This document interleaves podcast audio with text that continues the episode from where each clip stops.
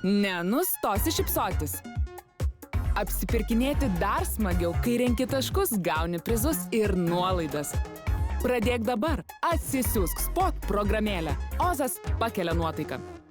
Sveiki, mūsų balandžio mėnesio pokalbių laida apie pinigus, vaikus, gyvenimą ir sukčius. Sukčius, tai va taip ir pradedame laidą, nesakiau, neriu, jau taip senai filmavom savo laidą, kad net pamiršau, kaip reikia įvažiuoti į laidą. Nerius ėmėsi vadelės, šaunuolis. Taip.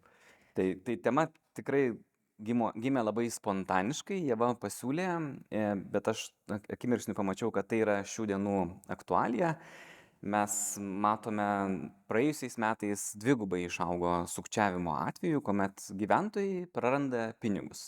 Yra įvairiausiomis inovatyviomis formomis e, prie jų prieina sukčiai ir veikiantis Lietuvoje ir ne Lietuvoje ir sugeba tuos pinigus išvilioti. Tai mes pabandysim šiandien galbūt nuo to ir pradėti ir, ir pakalbėti, kaip šiais laikais e, sukčiai apgauna žmonės. E, Anksčiau tai tokie populiaresni būdavai, būdai prieš porą dešimtmečių prie turgavietės, e, ten pirštukus e, daro triukus visokius siūlo pagauti, pastebėti.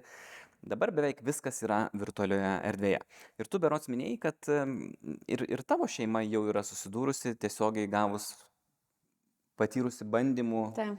prarasti pinigus. E, taip, tai tu papasakosiu apie visus šitus, o dar užbėgant įvykiam už akių, tai e, be visų tų mūsų didžiausių skandalų Lietuvoje, e, tikrai žiniasklaida mirga kiekvieną dieną, kad vis kiekvieną dieną atsiranda po žmogų, net, nesva, net nereikia būti kažkokia senutė ar dėdukų, kad tu nes, nesusiorientuotum, e, kad tai, ką tu paspaudi, išvilios tavo pinigus iš tavo banko sąskaitos, Taip. kur atrodo sukčiai tave pagauna kaip tik tą minutę, kai tu skubi, Mhm. atrodo kažkas galbūt net seka tą informaciją, kas tau yra aktualu, kad tu ten esi klientas, nežinau, Netflixo ar ne, ar ten e, CTB irgi buvo, esam gavę žinutės, ar tas pats kokio banko vartotojas ir atrodo jie taip pataiko tau visiškai tiksliai. Būtent tą minutę, kai tu esi labiausiai užsiemęs ir ten, nežinau, gal bėgdamas gatvėje, kaip tik viską jau tu čia žiūri, nuorodą tą spaudi. Tai tu esi šiaip dažnai turbūt už, užsiemusi, bet e, sukčiai e, yra profesionalai savo srities. Ta reikia pripažinti.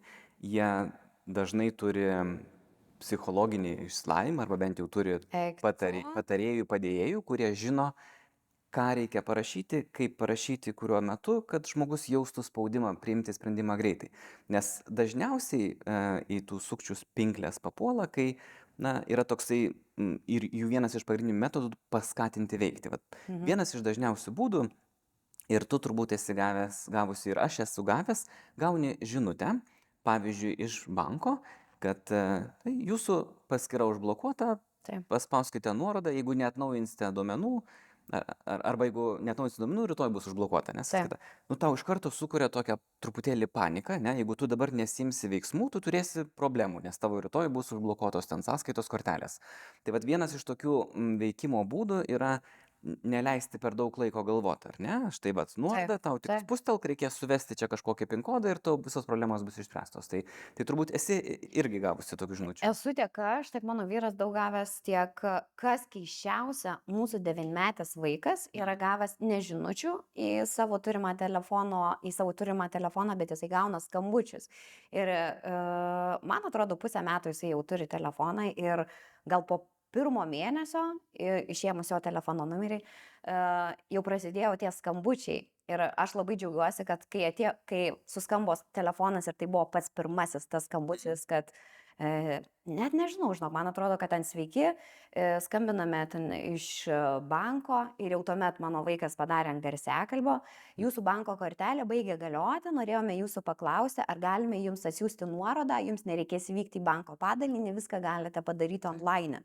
Mhm. Ir aš tuomet jau perimu ragelį, sakau, o jūs čia kam skambinat, kas turi atnaujinti. Mhm. Tai tuomet e, jau iš karto vyko vaikui edukacija, kas čia kaip, Taip. o kodėl sako, mama, kodėl kažkas nori mane apgauti, o kodėl kažkas nori mano pinigus pasimti.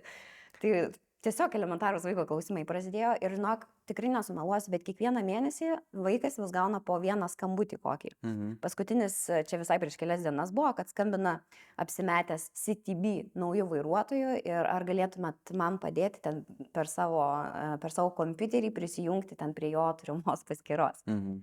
Aš pati asmeniškai irgi labai dažnai gaunu žinutes. Aš jau ten net nekalbu apie e-mail ateinančius laiškus, kur ten būna į spamą iškart nukeliauja, kur ten sveiki, jūs laimėjot, jūs paveldėjot e, Jo. milijoną iš ten to ir Tai čia jau seniai, jau čia visi žino šitus. šitas Jo. pasaka jau tu automatiškai ištrini.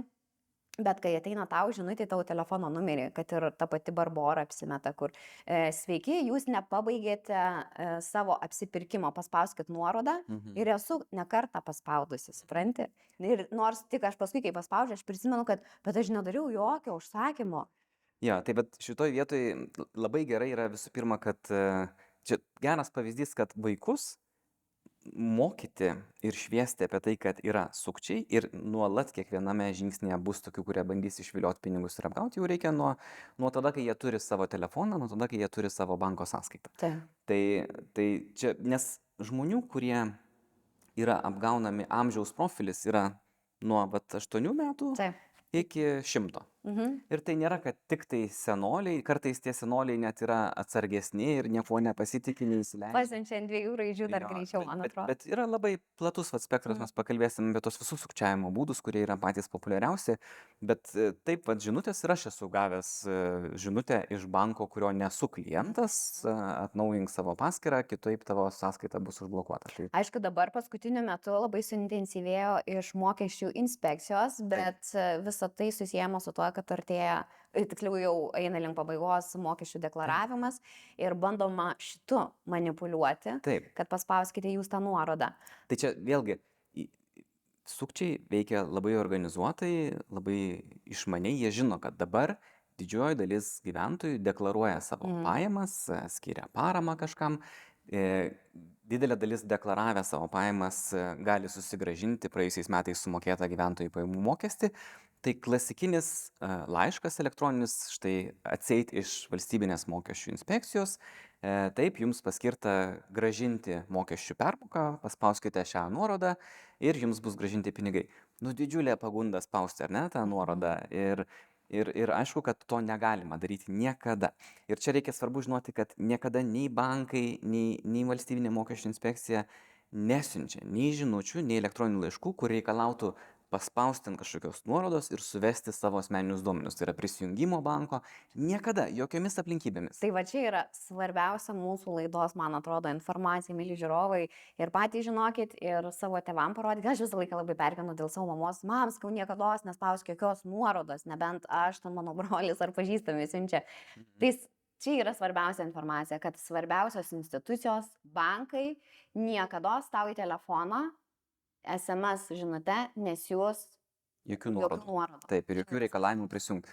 Gali atsiųsti kažkokį priminimą, kur ateit reikės tada į banką, bet vienintelis uh, atvejis, kuomet e, reikia suvesti, tai kai pats paskambini į banką Taip. ir tave bankas turi identifikuoti kaip klientą, tai tuomet gali pareikalauti, kad tu pasakytum savo e, prisijungimo vardą. Bet, bet kai kas nors paskambina arba parašo, tai pirma e, tu reakcija turėtų būti, kad tai yra sukčiai. Ir jų yra tiek daug, kad tikrai daug dažniau mes gauname žinutes ir laiškus iš tų, kurie bando išvilioti pinigus, o ne iš tų institucijų, kurios iš tiesų e, galėtų rašyti. Tai Neriau. Tai kas už to žinutės slepiasi? Kas gali slėptis? Jūs, jūs kaip bankas identifikuojate tos žmonės ar ne? Jūs juos surandat, perdodat policijai, ar kaip visą tai vyksta, kas iš jūsų užsiminėja visų šitų sukčiavimų? E, taip, tai dabar galbūt reikėtų aptarti įvairiausias formas, kuriomis, ar ne, kad suprastumėm, kas už to slypi. Tai aišku, kad bet kuriuo atveju tai yra žmonės, kartais net iš įkalinimo įstaigų gali bandyti, e, turėdami daug laiko, skambinėja, bando išvilioti duomenis, banko prisijungimo duomenis ir taip toliau. Bet, e, bet, bet kuriuo atveju tai slypi už to sukčiai, gerai organizuoti dažnai, apmokyti, apmokomi, kurie e, sėkmingai idėją išvilioja. Pavyzdžiui, praėjusiu metu statistika yra labai iškalbinga, čia milijonais skaičiuojama prarastos lėšos, e, kai kurie asmenys po dešimtimis tūkstančių sumoka, praranda ir tai, tai apie tai aš e, papasakosiu truputėlį, bet e, nu, vienas iš tų dažniausių būdų, apie kurį mes jau ir pradėjome kalbėti, ar ne, tai kai gauni žinutę arba elektroninį laišką, tau paprašo, aišku, arba sukuria tokį nekantravimo jausmą, kad, Mhm. o, paspausiu, man gražins pinigų mokesčių inspekcija. ne. Arba sukuria tokį baimės, įtampos jausmą, kad jeigu tu dabar čia net nesuvesi savo duomenų, neatnaujinti, neatnaujinsi tavo sąskaita bus užblokuota. Ne? Kartais dar gazdina, kad e, jūsų pavedimas ten beveik padarytas, e, jeigu norit atšaukti, pa, žinai, ir tu išsigandė, aš juk ne- nedariau jokio pavedimo, ar ne? E, Jeigu ne jūs darėte šitą pavadimą, tai spauskite ant šitos nuorodos. Nu, žodžiu, visokiais būdais per visus galus psichologiškai paveikti, išgazdinti, suvilioti, suklaidinti, kad jūs tik tai paspaustumėte ant tos nuorodos. Kas yra labai svarbu, dažnai paspaustus yra visiškai identiškai Mhm. imituoti tie ar banko internetinis e, puslapis, ar valstybinės mokesčių inspekcijos, ar kitos institucijos, kur nukopijuota viskas. Aišku, internetinis adresas bus kažkiek kitoks, bet ne visi tą pastebės. Ir Ir tuomet jau suvedinėja duomenys galvoja, kad prisijunginėja prie savo banko, bet iš tiesų jau tuos duomenys gauna sukčiai, kurie gali po to ne, naudoti sąskaitoje esančius pinigus. Tai čia viena taisyklė yra labai aiški. Ne, ne, nespausti jokių nuorodų. Aš netgi sakyčiau, kad nesvarbu, ar tavo mama gavo iš tavęs laišką, ar, ar iš, iš kažko kito artimo.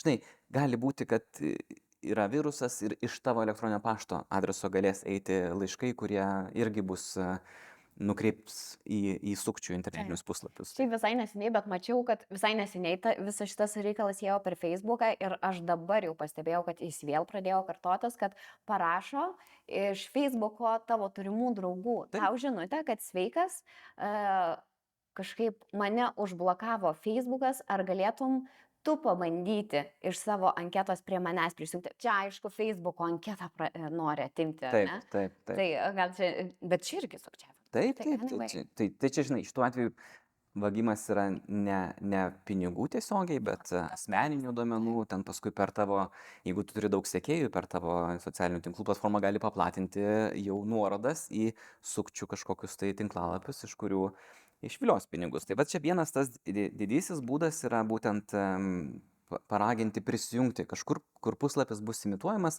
Ir beje, yra ir kitokių dar imitacijų, kur imituojami naujienų portalai.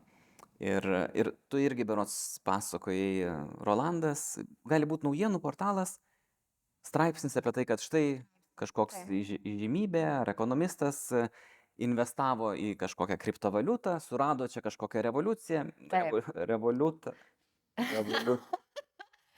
Jo, kad Rolandas Miskevičius investavo į kriptovaliutas ir žiūrėk, kiek jisai užsidirbo, nusipirko du Lamborghinius. Jeigu nori ir, ir tu taip sėkmingai gauti automobilius, paspausk šią nuorodą, prisiregistruok. Taip, taip, aš esu matęs ir su manim buvo ten, kur mane cituoja, kad aš čia sakau, kad čia tikrai yra svarbi inovacija, čia galima lengvai uždirbti, čia.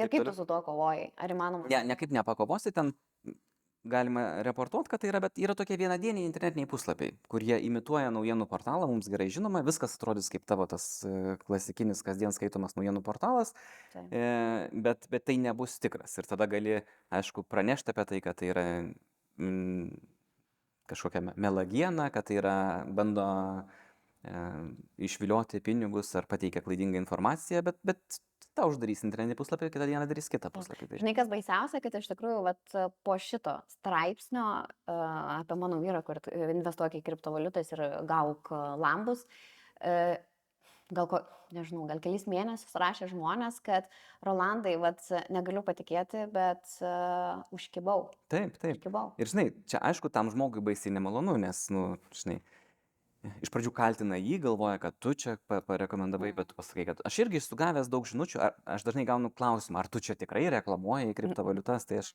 sakau, aš, man atrodo, esu pagarsėjęs e, skeptikas šitoje vietoje, kad, e, Antikriptovaliutininkas. nu, ten, žinai, ten mes apie tai esame diskutavę, ten kažkur, kažkur, kažkada, kažkur atsiras naudinga inovacija, bet dabar ten yra sukčių e, terpė, kur didžioji dalis ten bandė prisiliesti, praranda visus pinigus.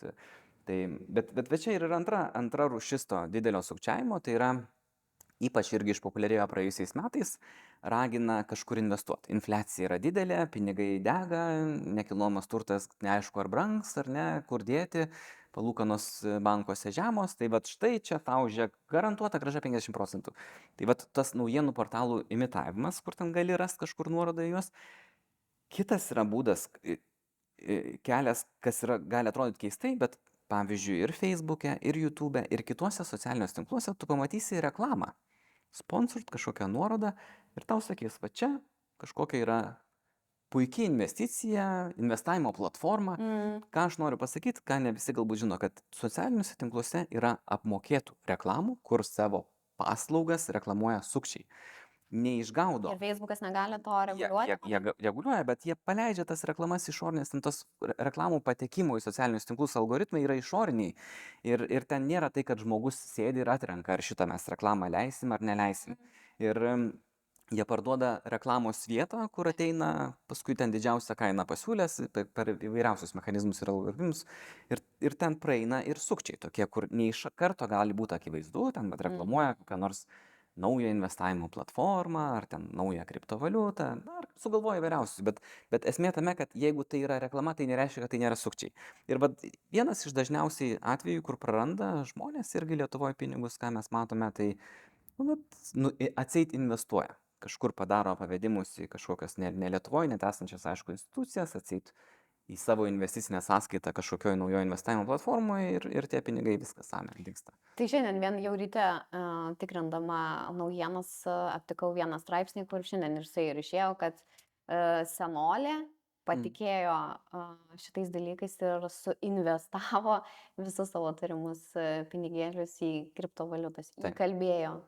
Taip, tai vat labai dažnai, aišku, į- įkalba, nežinau ar fiziškai ten įkalba ateina į duris pasibeldžia, gal, gal irgi tokiu atveju, nes mačiau Gal- praėjusiais metais. Jeigu tu matai, kad tai tavo yra potenciali auka, tai aš manau, kad jau čia ir skambučiai ir jau tada jau atakuoja tave Mm. normaliai, ypatingai tą vyresnio amžiaus žmogų, jeigu jisai tikrai Na, bet yra. turbūt vienas iš dažnesnių kanalų, tai be to, kad net ir paspausdamas ant reklaminio banerio irgi gali atsidurti e, sukčių platformoje.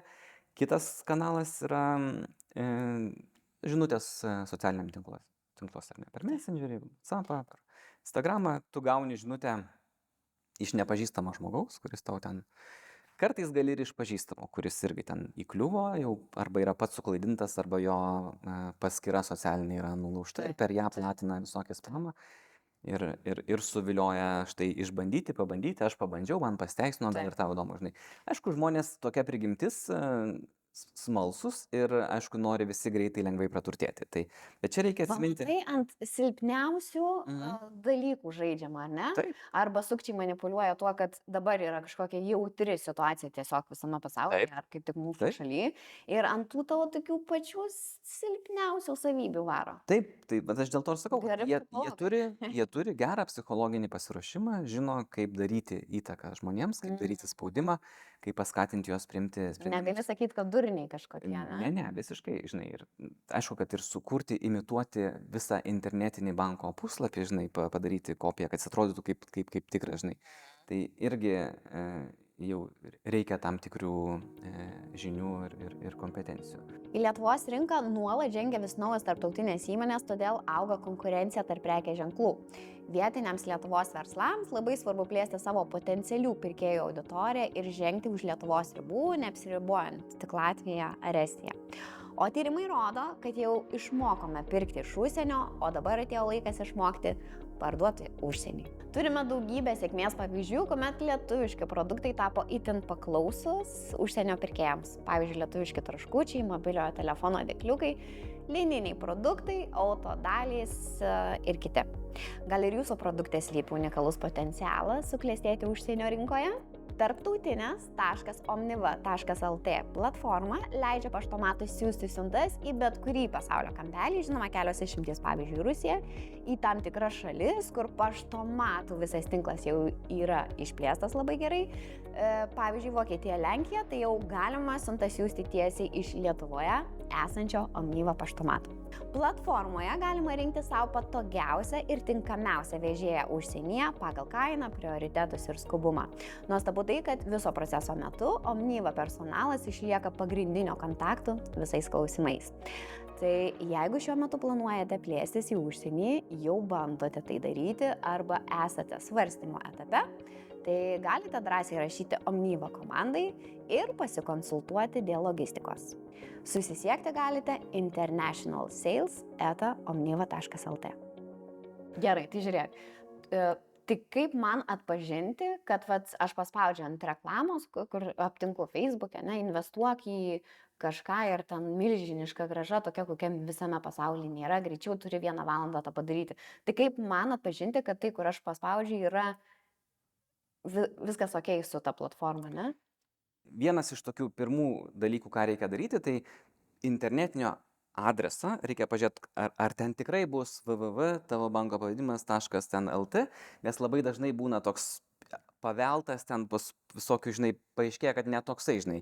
Bet vienas ženklas tai yra to internetinio adreso pradžioje yra spinelė tokia, kuri rodo, kad tai yra secure, saugus puslapis. Tai ten, jeigu jos nėra, tai iš karto uždaryti jau viskas. E, Bet, bet va čia vienas iš tokių pirmų ženklų ir aišku, kad pasižiūrėt, nu tikrai, ar tu prisijungiai prie to, nes ten tokių gali būti visokių imitacijų, kur pradžia .lt, ten koks nors taškas, ten koks nors net.gov, tokia, nu ten bus prikurta, žinai. be- Arba dabar buvo su VMI, tai VMI.lt šiaip yra na, natūralus, ar ne? O tai čia buvo visas šitas, kur fejkas padaryta, tai VMI.org. Nu, va, ten, žinai, gali ten vmi.lt, ten brūkšnelis, ten susigražink pinigus.org. Nu, prikur gali tokių, tai tu jau čia matai, kad kažkoks, žinai. Tai, Žodžiu, reikia su viskuo neskubėt ir tris kartus. Jo, Tai žiūri, kok, prie kokio adreso prisijungiai žiūri ir aišku, ar yra ta spinelė prie, prie internetinio adreso. Tai čia vienas e, toks iš, iš... Bet vėlgi, nu, prisijungus, nuorodą paspaudus, suvedinėti savo banko adresą, duomenis, žinai, ne, ne, tu turi žinot labai gerai, ką tu darai. Mhm. Jeigu tu tikrai ten moki mokesčius, ar ten perki kažką, atsiskaitinėjai, tai tu žinai, bet jeigu tu paspaudai kažkokią reklamą, nuorodą ir jau tavęs prašo tavo banko domenų, tai jau, jau tu 99 procentai, kad tu esi bėdoje. Tai to užtenka žinoti. Mhm. Tai va dabar, žiūrėkit, tai investavimas yra čia vienas rytis ir, ir, ir tikrai labai daug tokių arba pirkt kriptovaliutą siūlo įvairiausiamis formomis, arba, arba net ir kažkokios įmonės nežinomos ten akcijas, gali būti, sakyti, ir žinomos akcijos, va nusipirk šitą didžiausio elektromobilio gamintojo akcijas Taip. per mūsų platformą, netaikom jokių mokesčių, žinai. Nu, nu, žinai, čia. Paspaudė tą platformą, ten ir kažkoks vienadienis sukčių puslapis, pinigai iškeliavo, nieko nėra, viskas. Ne? Tai, tai vilionės investuoti, nu, negal, nebūna taip, kad kažkoks nepažįstamasis, kažkokia reklama tau siūlo čia milžinišką gražą, žinai. Uždirbti pinigus investuojant yra sunku. Ir ten, kur yra didelė graža, ten yra didelė rizika. Tie, kas siūlo be rizikos čia uždirbti, yra sukčiai. Visada. Visada. Viskas. Taškas. Daugiau nieko nereikia žinoti. Tai, tai, tai ir čia labai paprasta taisyklė, žinai. Bet kas, kas tau siūlo žek? Yra čia Daug pinigų. Kulčių gamintojas, inovacija, patentai, žinok, čia tik tai prasideda šitą revoliuciją, dar niekas nežino, aš tau papasakosiu. Mhm. Žinai, tai tu investuok, ką tu čia pasakoji, dėk savo pinigus, žinai, nu, tokie, žinai, nu, ypač jeigu nepažįstamasis kažkoks ateina, nu, tai supranti, kad tai, tai yra e, bandymas praturtėti, bet šitoje vietoje praturtės tik tai vienas žmogus, ne tu, o tas, kuris pas tave atėjo išvilioti. Tai čia buvo antra grupė, didelė e, sukčių, kur paprastai išvilioja didelės sumas, bet ne iš tiek daug žmonių, nes šitoje vietoje žmonės Lietuvoje yra atsargus, investuoja labai atsargiai, net nedrįsta investuoti per savo banką į akcijas, fondus, nu dabar dažniau jau investuoja, bet vis tiek dar nedidelė dalis gyventojų. Tai Taip. aišku, tokie, kur ateina ten iš pašonės, tai jie irgi neprisibeldžia. Didelė dalis pinigus praranda, čia sakyčiau tokia trečia kategorija, apie kurią reikia žinoti. Ir irgi reklama socialiniam tinkle gali būti, gali platinti kažkoks žmogus, gali būti sponsored nuoroda ar ne. e. Tik šiandien, tik jūs galite nusipirkti šitus dizainerio akinius su 80 procentų nuolaida. Naujausia šitos sportinės avalynės kolekcija 90 procentų nuolaida. Galiu pasakyti, 99 procentai, kad tai yra sukčiai šitoje vietoje. Ir, ir žinai, šitos reklamos labai išpopuliarėja, tai vad kai dabar yra su populia... du mėnesius, maždaug kovo balandį yra apsimetinėję valstybinė mokesčių inspekcija, tai tada artėjant kalėdiniam periodui, spalis, lapkritis, gruodis, tada vat, socialiniuose tinkluose pasipila šitos reklamos, pirk, turbūt esi irgi mačiusi. Žinok, man dabar vat, bandau prisiminti savo Facebooką, tai aš galiu pasakyti, kad yra viena tokia reklama, vienas toksai puslapis, aš nežinau kiek metų, visą laiką man tą pa- patį metą, tai vat su e, Raibano akiniais, Mm? su ten 80-90 procentų įsigyk. Tai kaip tu manai, tiesiog jie paima pinigus ir tau nesinčia, manai, prekes? Jo, Ar tai paima aš- pinigus ir atsinčia kažką? tai žinau iš, iš klientų, nu- bet šitoje vietoje žinau iš e, klientų nusiskundimų, kas būna, tai, tai, tai du būna atvejai. Vienas atvejis tai negauna jokios prekės, nu ir jie tada kreipiasi į banką, bet nu, bankas šitoje vietoje nieko negali padaryti, nes e, žmogus savo mokėjimo kortelės duomenis kažkur tai perdavė, kažkas nuskaitė tos pinigus e, ir neatsiuntė tos prekės, ar ne? Nu, tai Ir jau bankas nieko nepadaro. šitoje vietoje yra nuskaityti pinigai, jie kažkur ten galbūt Kinijoje, Azijoje, bet kur gali būti, žinai, čia jų nebe, nebesuseksi. E, dar būna tokie atvejai, kai gauna žmogus tą prekę, bet ten, žinai, Bet ten yra pen- penkių nu, eurų vertės geriausiu atveju. Fufla, ar toks žodis yra lietuviškai? Taip. Pa- Padėl, padėlka, o tai kaip šalta lietuviškai? Žodžiu, net ne, irgi nelietuviškai čia. Nu, žodžiu, šlamšto gauna. Taip. Nu, irgi, žinai, bet, bet tada supranti, kad, nu, taip, nu, žmogus susiviliojo tomis reklamomis ir čia irgi e, veikia ta psichologija, didžiulė nuolaida, tik tai šiandien pasinaudok tą galimybę, nu, lemba, fainai tokia didžiulė nuolaida, ne? Apskritai, Mhm. žm- žmogui, ypač lietuviams, Nuolaida yra. nuolaida yra labai svarbu, ar ne? Geriausias būdas kažką tai parduoti, pasiūlyti yra e, nuolaida. Ir mažmenės prekybos tinkluose didžioji dalis apyvartų, ten daugelio prekių, ne, ne, kurios neturi galiojimo trukmės arba ilgos galiojimo trukmės, jų ten 70 procentų apyvarta būna tik tai tada, kai yra nuolaida. Šiaip jos stovi laukia savo. Nu, ką jau, tu per, nepirki daiktų be nuolaidos, e, su nuolaida. Nes man, mane, mane labai veikia visas tas nuolaidos ženklas. Man labai patinka pirkti tualetinį popierių su nuolaida. Na, taip, man nuolaidos kodai, pavyzdžiui, kaip veikia. Aš realiai dabar jau iš viso su toj stadijoje, kur aš beveik viską perku tik tai su kodais ir su kur programėlė. Jeigu būna nuolaida tam daiktui, jau dabar Aš šitą žinau, bet man šitas per daug darbo. Ten, žinai, aktyvuoti kodus, aš ne. bet- tiesiog suvesti jėva 10 reikia ir gauni 10 procentų nuolaidą. Tai Nu. žodžiu, šitas dalykas yra geras, bet e, grįžtant prie šitų puslapių, tai e, kaip pasitikrinti, ar tai yra legalus dalykas, ar tai yra nelegalus, tai yra pirmiausia eiti į kontaktus ir žiūrėti, ar tas e-shopas yra nurodęs kontaktus, e, adresas, e, galbūt ten e, Paguglinti tą. kuo daugiau e-shopą. informacijos apie tą e-shopą. Visų pirma, labai dažnai nebus tos pinelės, nes tai irgi tokie būna vienadieniai puslapiai, kurios paskui greitai klientai reportina, juos uždaro. Labai dažnai net jokio adreso nebūna nurodyta iš vis net šalies, iš kur tau bus siunčiamas tos prekės. Jie gali imituoti ir esanč, esamas žinomas geras, Gali. legalias parduotuvės, kurios nesukčiauja, bet vėlgi tada reikia žiūrėti, ar, ar prie tos parduotuvės, kuri imituoja kitą, bus ten ta spinelė, ar nėra kažkoksai su, su makaluotas pavadinimas. Taip. apkurtas e, ir, nu, va, bet, bet vėlgi, pirma taisyklė, šiaip yra fainai 10, 20, 30, nu, nu nebūna normalių prekių su 80 procentų nuolaida, nebūna, žinai. Aš nežinau tokių atvejų, žinai, ten 99 procentai tai yra sukčiavimai, kur, kur tu negausi tos prekės, kokios tu tikiesi. Aš esu ant tokio pakliuvusi, tai buvo mano vardas pavardė naudojama. Irgi pirmiausia, tai aišku, jie visi ten tie netikri uh, straipsniai, kad uh, jeigu nori būti tokia liekna kaip Jeva Matskevičinė, tai pirk šitą Detox Tea. Mm. Ir buvo paspaudyti ten nuorodas ir iškart nukeliauji į kažkokį website, kur nesu gyvenimo mačius nei website, nei tos Detox Tea, nei iš viso apie tokį prekinį ženklą girdėjus. Mm. Tai džiaugiuosi, kad negavau ne vienos žinutės, kad kažkas buvo šitą nesąmonės pirkę, nes gal niekas nenori būti toks kūdas, žinai, kaip jau Skevičinė. Bet gal jau ir išeina iš mados visi, ši- visos šitos nesąmonės, kad išgerk arbatos, na iki taletą ir būsi lieknas. Nu, tikiuosi. Aš labai, nu, kažkaip paskutiniu metu, bent jau galbūt mano šitam gyvenimo burbule, Mhm. kažkaip jau išeina visi šitie dalykai iš viso. Tai džiaugiuosi. Gerai. Ketvirtoji kategorija, nerijau.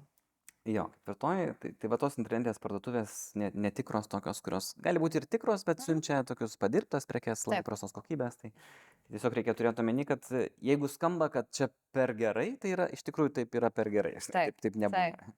Teisingai. Per gerai, kad būtų tiesa.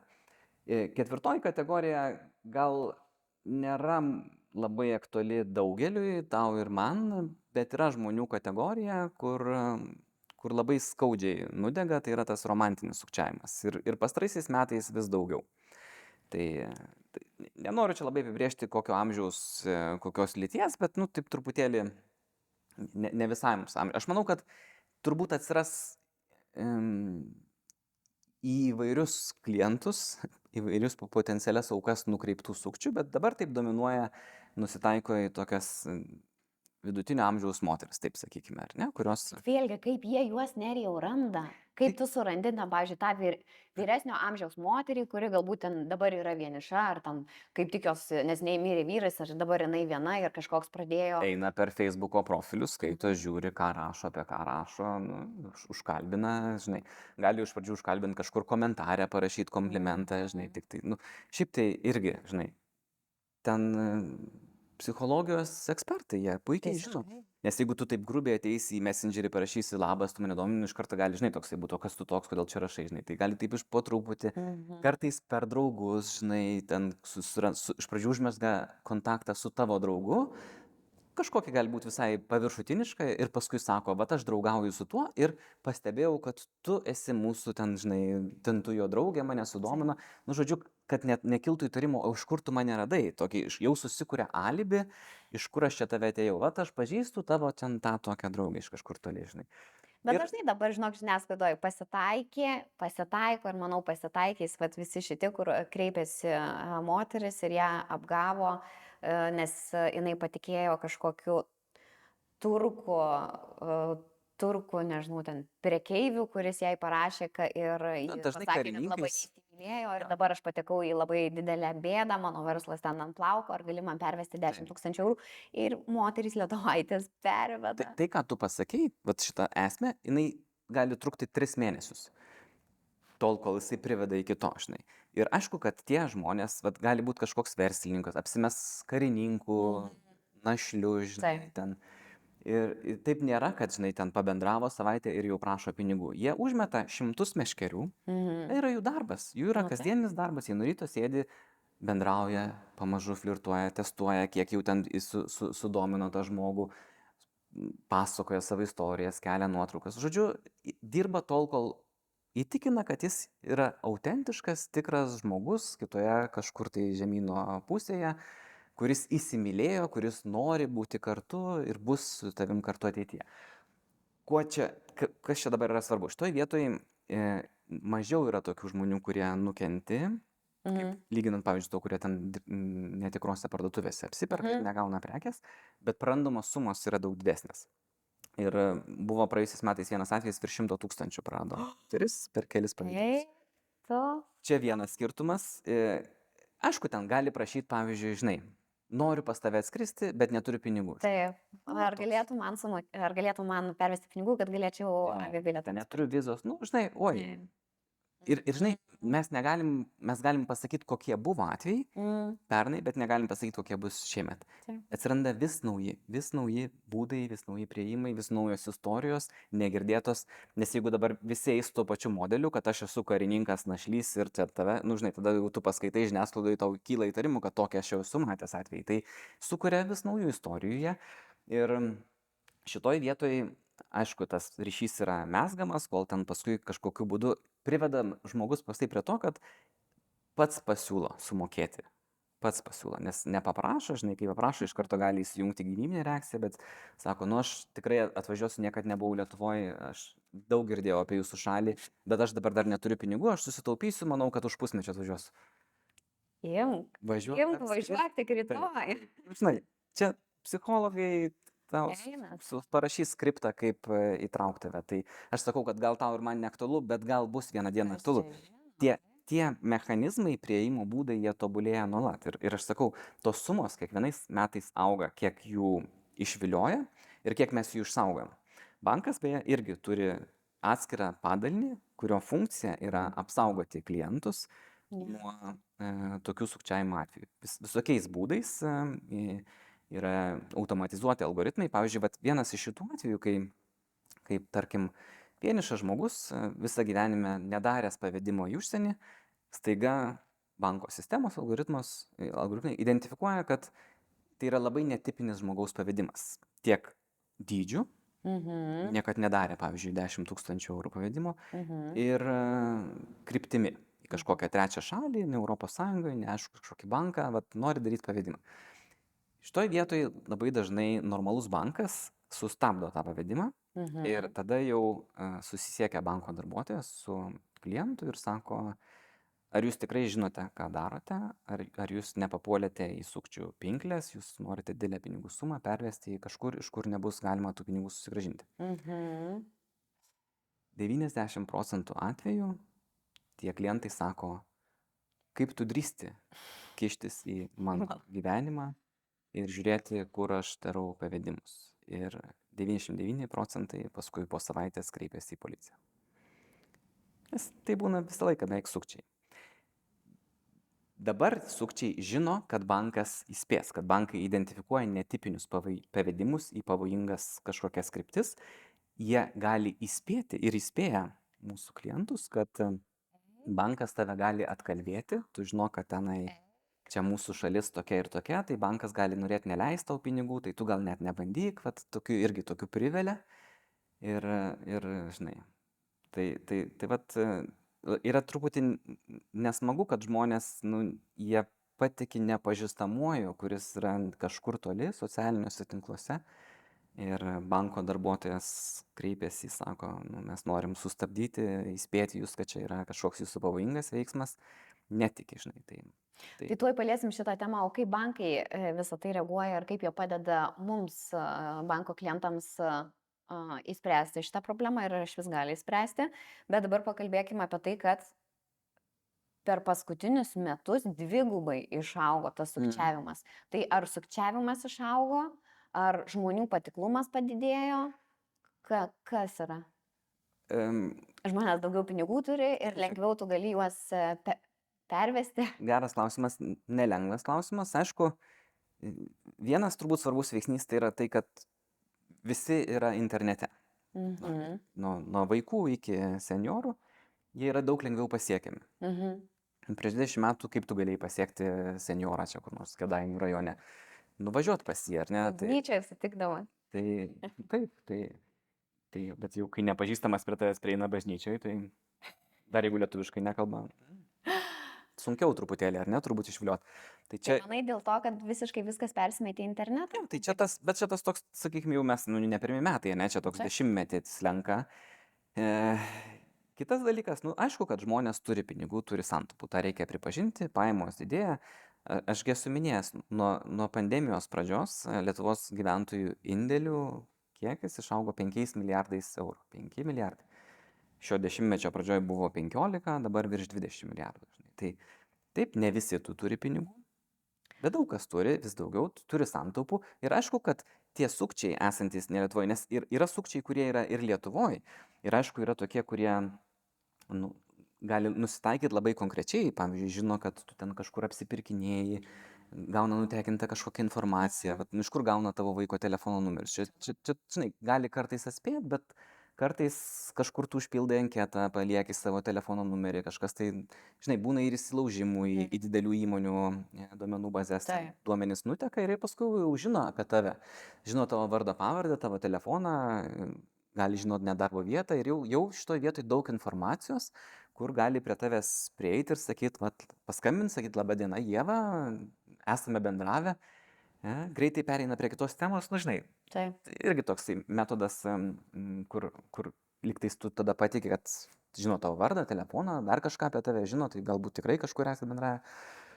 E, ir tai vad čia yra svarbu. Nu ir kitas dalykas, turbūt em, mes ir pagaunam daugiau tų sukčių, žinai. Ir vyksta nuolatinė edukacija klientų ir viešoje erdvėje mes mūsų... Tai jie tie- pagaunami?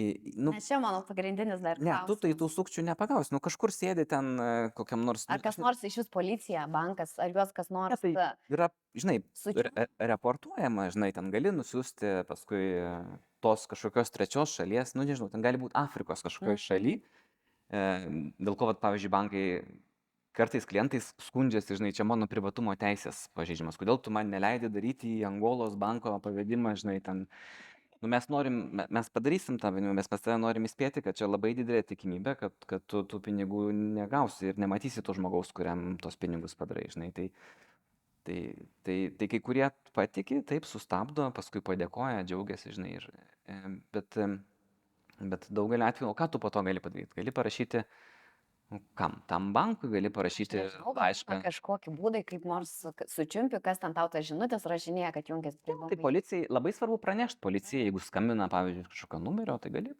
tam pačiam sukčiui, man irgi paskambina kartais, sakau, aš pranešiu jūsų telefoną. Aišku, ten dažnai skambina iš e, fi- fiktyvių ten visokių. Taip. Tai čia nieko nesustabdysi, bet, n- nu, vat, jeigu matai, kad gali identifikuoti pats, e, kaip, kaip žmogus kažkokį asmenį, kuris bando tave apgauti, būtinai reikia pranešti policijai. Bet e, kad pagautas būtų tas sukčius, naudos gavėjas yra labai retas atvejis. Ką gali padaryti bankas, tai sustabdyti tavo veiksmą kažkurioje vietoje, įspėti, kad tu darai galimai mokėjimą, kur, kurio niekada ne, neatgausi, žinai. Tai... Gal dar tas sukčiavimas intensyvės ir dėl to, kad, nu, prieš penkis metus mes gal daugiau grinų pinigų tų turėdavom ir ne, nereikėdavo čia elektroniniai erdvėjai tavęs apgaudinėti. tai pasikeitė sukčiavimo forma an- anksčiau, taigi... atim- Vaikščiodavo į namus ir Taip. sakydavo, čia vyksta tiesiog... Vis- vis- nu, Irgi visai, visai kitokie būdai būdavo, ar ne, tenai ateidavo, atimdavo, nužudydavo, ten galbūt brutaliausiu būdu, bet ateidavo ir išviliodavo, ten sakydavo, mes ten renkam senoliams. Pakeičiam pinigus, gi dar būdavo Taip, taip, tai taip, pas, tiesiog sukčių gal nėra daugiau, pasikeitė formos Mhm. ir jų yra daugiau identifikuojama, greičiau pagaunami, tai mes apie tai daugiau kalbam, ar ne, kad matytumėm, bet, bet aišku, labai norisi, kad, žinai, turbūt beveik visi mes jau esam gavę ir elektroninį laišką, ir žinutę, ir skambutį, daug kas esam atsparus, bet reikia turėti omeny, kad tie dalykai intensyvės, nes vis lengviau tą yra padaryti elektroninėje erdvėje, kažkas sėdėdamas kitam pasaulio krašte gali tą daryti Taip. Iš įkalinimo įstaigų tą gali daryti. Lietuvoje ir tą daro. Ir, ir, ir tie metodai vis tobulėja. Ir, ir aš kartais irgi taip esu gavęs tokių žinučių, galvoju, net sustoju, žinai. Mhm. Nors mano instinktas yra pirmas, yra, kad čia trint sukčiai, žinai, bet, Taip. bet kartais taip įtikinamai, taip įdomiai jie su, su, suvelia, kad tu jau pradedi galvoti, ar čia kažką man reikia daryti, ar ne. Tai, tai šitoje vietoje turi išsiugdyti ir vaikai, ir, ir visų kitų amžiaus grupių žmonės labai aišku budrumą, kad e, sukčių bus tik daugiau, jie bus vis išmanesni ir kiekvieną kartą turės naujų būdų ir metodų, kurių mes ne iš karto juos identifikuosime, ar ne? Tai tuos atvejus, kur mes jau aptarėm, tai taip jau yra žinomi. Bet jau metų gale turbūt bus galima kalbėti apie naują bangą, Mhm. naujų uh, sukčiavimo būdų. Gal, gal vyrai pervedinės pinigus kažkokiams tai Victoria's Secret modeliams ar kažką. Taip. Bet šiaip labai e, yra svarbu viešai apie tai kalbėti ir tiesiog kalbėti, kad ir toj pačioj socialinėje medijoje, žinai, kad kaip tik dabar paplitę ten, pavyzdžiui, iš VMI, o dabar ten Taip. iš kito šopo, čia dabar siuntinėti jie. Tai tiesiog viešumas, viešumas, viešumas. Viešumas, e, nesakau, kad jis visagalis, bet jis daug dalykų padaro. Tai mes iš, iš banko rašom įvairūs darbuotojai, pasakojo tos atvejus, žinai, pasakojo, jie kartais tikrai, aš skaitau kaip, kaip kokį detektyvą, žinai, Na, ten, nes papasakoja visus žingsnius, kas buvo, bet jie yra, nu, net ne tam, kad šiaip čia būtų linksma, bet tam, kad žinotų žmonės, e, kokie yra pavyzdžiai ir kad vis kuo daugiau girdi, tada tu esi budresnis. Mhm. Tai, tai vat irgi tas padaugėjimas atvejų, jisai susijęs su, su daugeliu priežasčių. Viena iš priežasčių praeisiais metais su investavimo ta banga, nu, vat, didelė infliacija, žmonės bijo, kad jų pinigai praranda perkamą galę. Ir, ir čia, aišku, vienas iš liūdniausių atvejų, kai tu saugai savo pinigus nuo 20 procentų infliacijos ir prarandi visus pinigus, nes pervedai sukčiams, kurie žadėjo tau ten milžinišką investicinę gražą viršienčią infliaciją. Tai, tai, tai švietimas, žinai, švietimas, švietimas toks. Taip, taip. Ir, ir čia susijęs su finansiniu raštingumu, kuris Lietuvoje yra labai žemas, kur nu, tokių bazinių taisyklių ir, ir nežino žmonės, kad nebūna gražos didelės finansinės investicijų be rizikos. ne? Bet kur, kur kažkas žada didelę gražą, ten yra ir, ir rizika. Tai, tai mes kažkiek irgi prie to tada su tam prisidedam. Tai, Labai stipriai prisidedam. Gerai, neriau, tai dabar kaip bankai į tai reaguoja? E, Jau tu pasakėjai, kad bankas tikrai gali paskambinti banko klientui ir pasakyti, kad a, netipinis, a, netipinė sąskaita, kur jūs vedate, didesnė suma nei, nei galbūt visada pas jūs istorijoje yra, ne? Sakai, kad bankiai yra algoritmas, kuris visą tai atpažįsta. Taip, tai nėra tai, kad žmonės kažkokie sėdi ir stebi visas sąskaitas, e, ka, kas ten daro pavedimus, kur daro, bet, bet yra tikrai automatizuota, kur pagal daugybę parametrų, pagal tai, kokios yra mokėtojo pajamos, kokia mokėtojo yra istorija. Žinai, niekas nežino, ne vienas banko darbuotojas nežino, kad va ten kažkokia marytė iš to kaimo, jinai paprastai mokėdavo tik tai ten ir ten ir ten, o dabar sumok. Bet tą daro algoritmai, kurie identifikuoja, kad pagal sumos dydį Mhm. arba pagal gavėjo banką, gavėjo šalį, e, tai yra vadinamas netipinis. Aišku, yra atskiros duomenų bazės, kur mes parašom, kas tai yra netipinis, ne. Dešimt kartų didesnis pavadimas arba šalis yra ten, kur vyksta pilietinis karas ir nėra normalių bankų ir taip toliau, žinai. Tai, tai, tai vat šitoje vietoje automatiškai jie yra identifikuojami ir tada jau įsijungia žmogus, banko darbuotojas, kuris susisiekia su tuo klientu ir nu, negali jo sustabdyti, žinai. Banko kliento teisė yra atlikti. Nebent tai yra nu, gavėjas šalis, kuris pa- patekęs į tarptautinių sankcijų. Būna kartais, žinai, kai, kai kurios šalis, kai kurie tose šalyse esantis bankai, joms yra pritaikytos tarptautinės sankcijos. Dėl to, Mhm. kad ten, pavyzdžiui, yra terorizmas finansuojamas, ten yra pinigų plovimas, visokios kitokios neskaidrios operacijos. Paprastai vakarų valstybės esantis bankai net negali daryti pavedimų į tuos bankus, tai tada sustabdoma, bet aišku, sukčiai žino, kad jeigu į tą banką paprašys pavedimo, tai negaus, tai jie dažnai turi sąskaitas e, kažkokiose pa- patikimesnėse jurisdikcijose. Tai, tai šitoje vietoje bankas negali sustabdyti, bet, bet gali trumpam sustoti ir paklausti kliento, ar jisai tikrai šimtų procentų supranta, ką daro, gali įspėti, kad štai mes turėjome tokių pavyzdžių visai neseniai į tą šalį, tokio, tokio pobūdžio pavedimai, kur paaiškėjo, kad ten yra sukčiai, kurie išvilioja pinigus. Tai, tai tik tai tiek, o Gerai, gauti ten tų Gerai, vad nerijau. O tai aš, gerai, pakliūnu ant to sukčiaus ir pervedu netyčia, netikėtai Mhm. e, kelis tūkstančius eurų. Ir tada tik tai pervedus, man ateina į galvą, kad, e, nu, tikriausiai Jėva pakliuvai. Mhm. Ir aš skambinu į banką ir sakau, e, Tai jeigu- Padėkit. Jeigu, jau, jeigu neįvykęs tas pavedimas, ar ne? bet jau įvyko. Jeigu įvyko, tai tada viskas. Viskas. Jūs galite bandyti susisiekti su to banko gavėju, su gavėjo banku. Aišku, reikia tada policiją kreiptis, turi būti užpildytas nusikaltimo protokolas. Taip. Nu, ir tada gali bandyti gauti informaciją apie tai, kas gavo tos pinigus. e, Bet, bet e, nu, nėra tokių atvejų. Tu jei paspaudai, tai paspaudai, kad ten išėjo. ne, neįrodys, žinai, tu, ten, žinai, nieks nežino, ten tu paskui turi įrodyti vos neteisme, kad tu sumokėjai ne už kažkokią paslaugą, kurią tau suteikė tas Mhm. žmogus. Nes tas žmogus gali irgi veikti, sakyti, aš suteikiau konsultavimo paslaugas, man sumokėjo tas žmogus, žinai, pramogą suteikiau, linksminau tris mėnesius, žinai. Net nebus, pagal tos šalies e, įstatymus nebus nusikaltimo sudėties, žinai, Mhm. viskas. Žmogus buvo laimingas, tris metus su manim bendravo, aš už tai gavau užmokestį. Tai. Aš kažkaip net nebejoju, kad tos moterys, kaip mes čia dabar apie tą romantinį e, sukčiavimą kalbėjom, kad net nebejoju, kad jos tikrai net gauna tų pinigų. Ne, ne, nieks net gauna. Čia jeigu jau vykęs pavadimas, tai čia Negali paskambinti ir pasakyti, kad e, ar galit sustabdyti, jau viskas, ne? Nu, Ai, nu šiaip jo. Žinai, kam, e, esu vieną, Kam paskambinti. Tai. esu vieną kartą, tai e, nežinau, kaip tai pavyko, bet e, reikėjo man pervesti iš darbinės sąskaitos sumokėti už paslaugas ir aš netokią sąskaitą įrašiau. Mhm.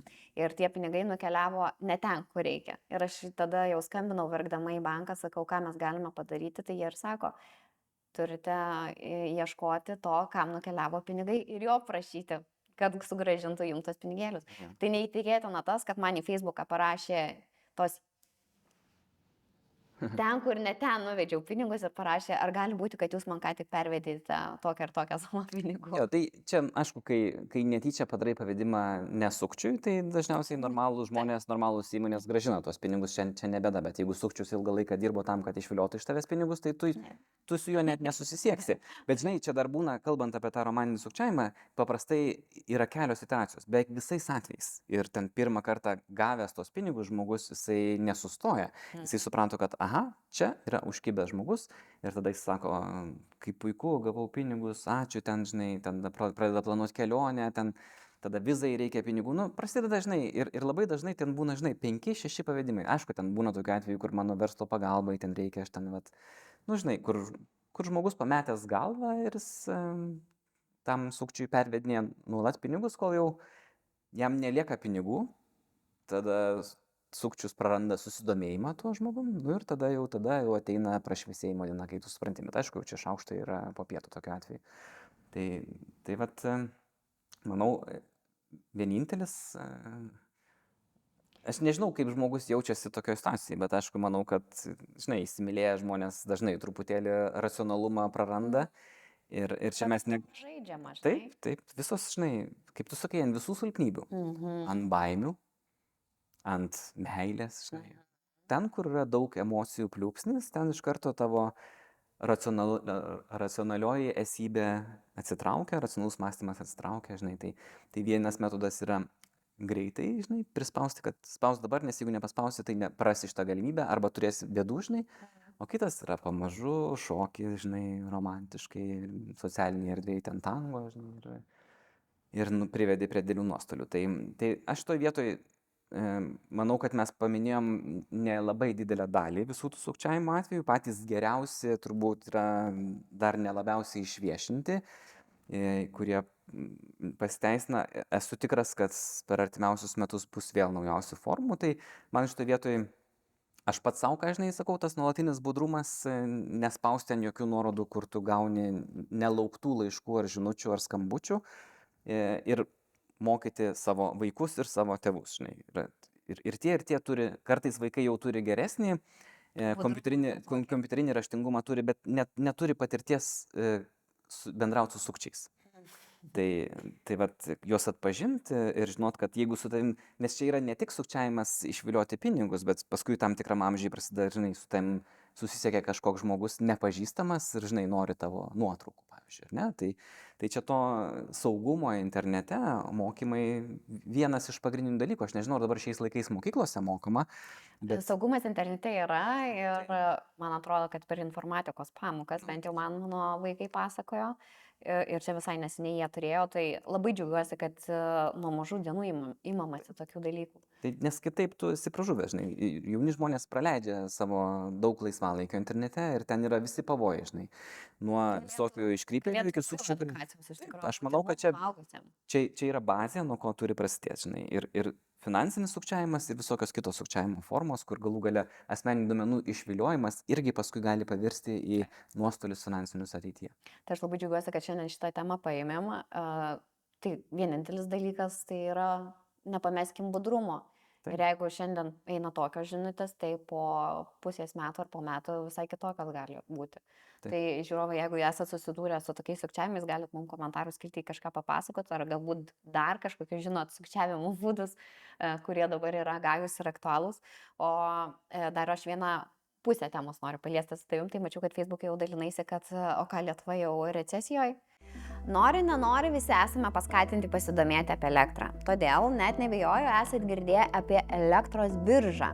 Bet ar žinojote, kad galite pasirinkti elektros planą, kurio kaina susieta su elektros birža ir mokėti geriausiai rinkos situaciją spindinčių tarifų?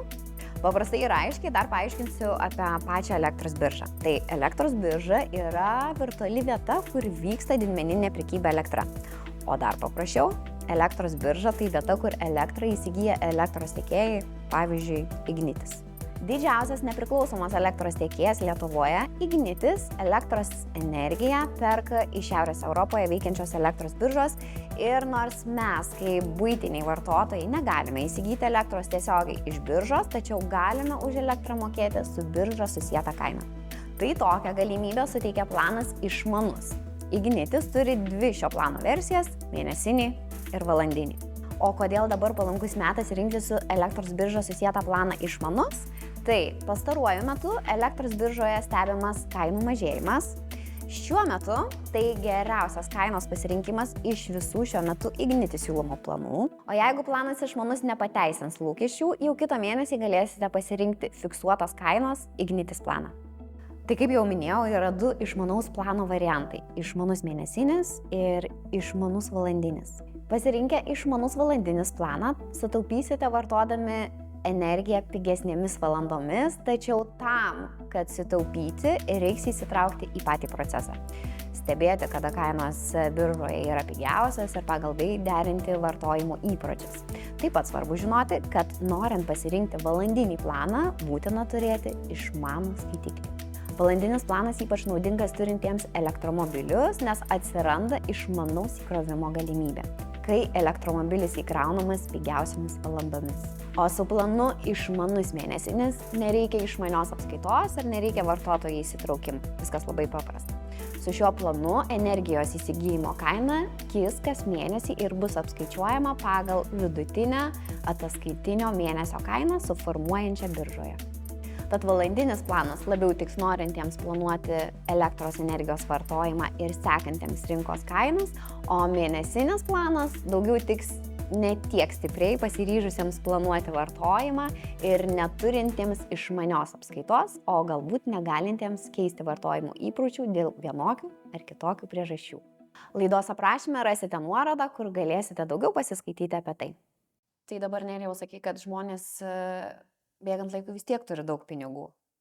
Ane? Vis dar turi tai. Vis dar turi. Tie, kurie netidavė. Ir čia visi žaidėjo krizė, krizė, tai ateina ta krizė, jinai šalia, jau jinai buvo, bus, Nu, čia Ar, ar kaip čia yra, iš kur žmonės tų pinigų pastarųjų turi? metų pagrindinė turbūt ekonomistų tema ir yra tas truputį pa, pavalgoti tą žodį krizė. Bet aš, ką rašiau čia pastaruoju metu ir, ir socialiniuose tinkluose ir ekonomikos apžvalgą mes pristatėm, tai tai, kad Lietuva jau yra recesijoje. Ir, ir čia labai svarbu, aš nežinau, ar kažkurioje mes laidoje aptarėm tą skirtumą, kas yra krizė ir kas yra recesija. Neaptarėm. Tai, tai vat šitoje vietoje galime tą padaryti, nes yra labai skirtingi dalykai. Ir aš dažnai iš savo klausytojų, žiniasklaidos taip suprantu, kad sutapatina, ar ne? Mhm. Recesija, krizė, kažkas blogai su pinigais. Jo.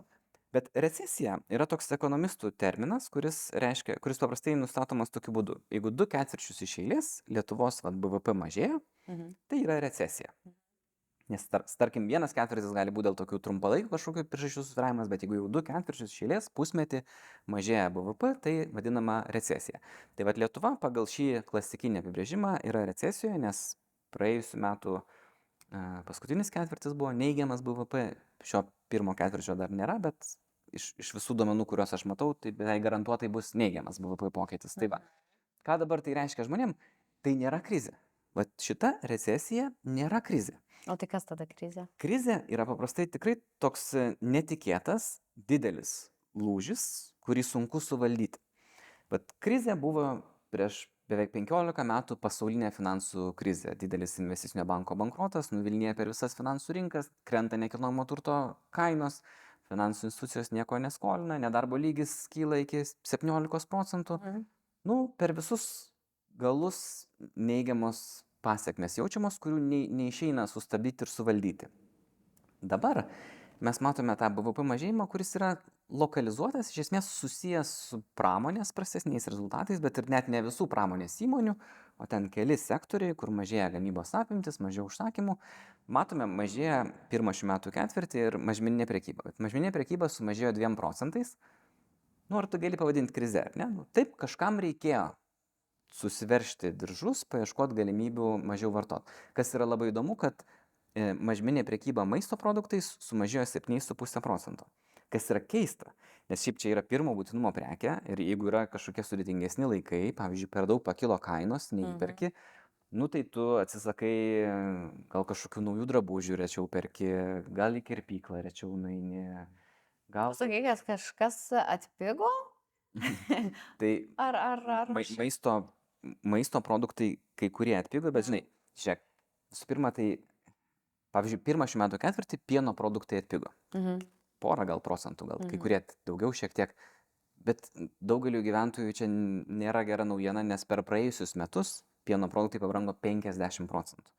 Tai, tai žinai, aš, mano prognozija buvo teisi, kad kai kurie maisto produktai atpigo, atpiks ir dar atpiks. Tai, bet, bet jie nesugrįš į tą lygį, kurie buvo prieš metus. Tai mes tiesiog matome, kad buvo nesveikas kainų lygis, yra šiokia tokia korekcija, bet tai nepadeda daugeliu gyventojų. Ir tas atsispindi, kad mažmeninė priekyba, mažmeninė priekyba maisto produktai 7,5 procento sumažėja, tai nereiškia, kad atpigo kaina, reiškia, kad mažiau nusiperka maisto produktų arba nusiperka prastesnės kokybės, su nuolaidom ieško, gal kažkas perka Lenkijoje, bet, bet čia yra keistas reiškinys tame, kad paprastai, jeigu kažkoks yra ekonomikos nuosmukis, tai atsisako žmonės ne pirmo būtinumo prekių ir paslaugų. Bet čia, matom, sumažėjęs vartojimas yra pirmo būtinumo. Ir tai rodo, kad nu, dalis gyventojų iš tiesų tas kainų šuolis praėjusiu metu buvo toks, kad jau jie priversti pirkti ne tą įprastą sviestą, kurį mėgo, bet to tik tai kur su nuolaida ar ten tepus riebų, riebalų miešinys kažkoks ten buvo, ar ten tokias sviesto imitacijos kažkokias. Tai, nu, va, tai, tai čia yra jau tam tikro streso apraiškos, bet tuo pačiu metu apyvartos, realios apyvartos, tai atsižvelgus į kainų skirtumus restoranuose, baruose, yra išaugusios 10 procentų pirmą šių metų ketvirtį. Tai žinai, dalis visuomenės taupo pinigus, žiūri kaip čia pigesnio nusipirkti sviesto ar nukainuotų daržovių kita dalis didina savo apsilankymus restoranuose, baruose. Tai čia tokia. Bet gal čia reiškia, kad man papietauti restorane yra pigiau, nei nueiti nusipirkti daržovės, vaisių, sūrį, mėsos ir pasidaryti salotas. Tau paprasčiau ir taip turbūt. Net nepaprasčiau, gal pigiau. Nu, Nu, gal tai kai kuriais atvejais gal ir pigiau, žinai, kokiam nors greito maisto restorane gali nebrangiai užsikišti kalorijų, Taip. Jeigu nori pasigaminti sveikus, skanius e, kelių patiekalų pietus ar vakarienę savo šeimai, tai kainuos tiek pat, kiek restorane turbūt pavalgys, žinai, nu, ir, o laiko tai dar daugiau. Tai, tai, žinai, vėlgi grįžo daug, dauguma darbuotojų į, į biurus, e, ne, ne tai dažnai dirba iš namų, tai aišku, valgo biure dažniausiai ne iš namų atsineštą maistą, o, Taip. o restoranuose, tai dėl to ta apyvarta išaugusi. Bet tai rodo, kad ir, ir daliai gyventojų, dideliai daliai gyventojų, nu, Vilniečiai, čia vis tiek mes kalbam apie didžiųjų miestų gyventojų patirtis, jie nejaučia tos krizės. Ir va čia grįžtant prie to apibrėžimo, recesija tai yra toks, žinai, kažkur tai matai paribiuose, man labai patiko e, vieno JAV prezidento, nesimenu, kurio apibrėžimas, toks suprantamas visiems. Ekonomistai dažnai tokius apibrėžimus, kai pasako, tai du ketvirčius BVP mažėja, ką čia man reiškia šitas. e, Tai jisai pasakė, va taip, recesija yra, kai tavo kaimynas praranda darbą, depresija yra, kai tu prarandi darbą. Tai va depresija arba krizė jau yra tikrai toks gilus nuosmukis, kur, nu, situacija yra įtempta ir daugam įtempta. Tai mes tokių turėjom periodų, bet nedaug. Čia buvo tokių, žinai, va, vienas tai buvo 2008-2009 metų krizė Lietuvoje. Pandemijos pradžioje 2020 čia, čia buvo tokia trumpalaikė recesija, kur, kurią sekė paskui klėstėjimas ir šventė didžiulė, kur ten nekilnojamo turto kainos 50 procentų pakilo, o, o, o sandaupos, kaip ir sakiau, išaugo 5 milijardais. Tai, tai taip, kol kas tai yra toks, sakyčiau, atvėsimas ekonomikos. Įmonės mažiau gali eksportuoti, negu eksportavo pastarosius tris metus. E, mažminė apyvarta kai kur sumažėjo, bet kai kur dar padidėjo. Bet tuo pačiu metu atlyginimai pirmą šių metų ketvirtį buvo 15 procentų didesni nei prieš metus. Nedarbo lygis beveik nepadidėjęs, e, tai, tai kol kas dėl to krizės nėra. Yra techninė recesija, kurią smagu paskelbti ekonomistams, tai kažkokia naujiena tokia, bet, bet kol kas mes negalim kalbėti apie plataus masto krizę, nie, nieko nėra. Ir galbūt ir nebus. O gal ir bus, bet, bet čia gal pasilikim, Gal bus, o gal nebus. Gal bus. čia reikėtų tokios išsamesnės diskusijos pažiūrėti, kas vyksta su kainom, palūkom normom, nekilnojamo A. turtu. Čia galim gegužės mėnesio mūsų pokalbiui palikti šitą temą. Jeigu nesausai pakalbėsi kaip ekonomistas, tai gali. Nu, bandysiu. Jeigu kuo mažiau terminų. Ban- Bandysiu, nu, kai kalbam, pavyzdžiui, apie nekilnojamo turto kainas, tai čia visiems aišku ir įdomu turbūt, ar ne. Tai Labai. Tai- Tai net pigo nekilnojamas turtas, ne? Ar atpigo? Lietuvoje kol kas ne, kaip bebūtų keista, beveik nėra tokių segmentų, bet... e, Bet pavyzdžiui, nesak, neklausiu tavęs, o kaip manai, atpiks? Atpiks, gal neatpiks? O, o apie tai pasikalbėsime gegužės mėnesį. Tai, tai ačiū, mėly žiūrovai, kad buvote su mumis šeštoje Jeva ir Nerijus e, sezono laidoje. Labai džiaugiamės, kad dabar po tokio ilgesnio e, tarpo e, sugrįžome. Čia atostogom buvom siejame vaikų atostogos, tada mūsų atostogos, lygos, nu žodžiu.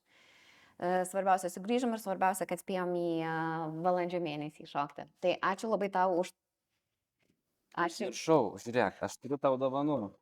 Aš vos, nes- aš tris laidas žadu ir, ir aš tau net, aš parašiau pusę knygos su kolege ir beje, aš dėl ko prisiminiau, taigi šitą laidą ir buvo apie tai. Aš paskutinis skyrius šitoje knygoje ir, ir yra, kurį aš parašiau, aš tris parašiau skyrius ir pas, E, Paskutinis skyrius yra informacinis triukšmas, emocijos, sukčiai ir kiti pavojai. Tai iš dalies apie tai, ką mes kalbėjom. Aš tau netgi parinkėjau čia Mes asmeninę. nieko nederinam šito Ne, dalyko. ne, čia asmeninė dedikacija tau. A, Ir, čia- bet neskaityk dabar, nes labai asmeninė, tai Ger- susijaudinsi prieš kamerą. Gerai, o dieve. Tai, tai, bet aš nežinau, man atrodo, gal dar yra e, knygynuose, jeigu ne, tai bibliotekose yra dilema, kas norit gali paskaityti. Čia šiaip labiau tokiems, mes ją pavadinam jauniems suaugėliam. Baziniai, pirminiai žingsniai, kaip pradėti taupyti, investuoti, pirkti būstą ir kaip nepasiduoti sukčiams. Tai Ačiū aš tik dėl to, aš jau nuo metų pradžios vis bandau tau ją atnešti, bet dėl to, kai pasakė, kad apie sukčius laida bus, tai prisiminiau, kad aš apie tai esu rašęs. Tai va, Ačiū tau labai už pravers arba tau, arba tavo vaikams.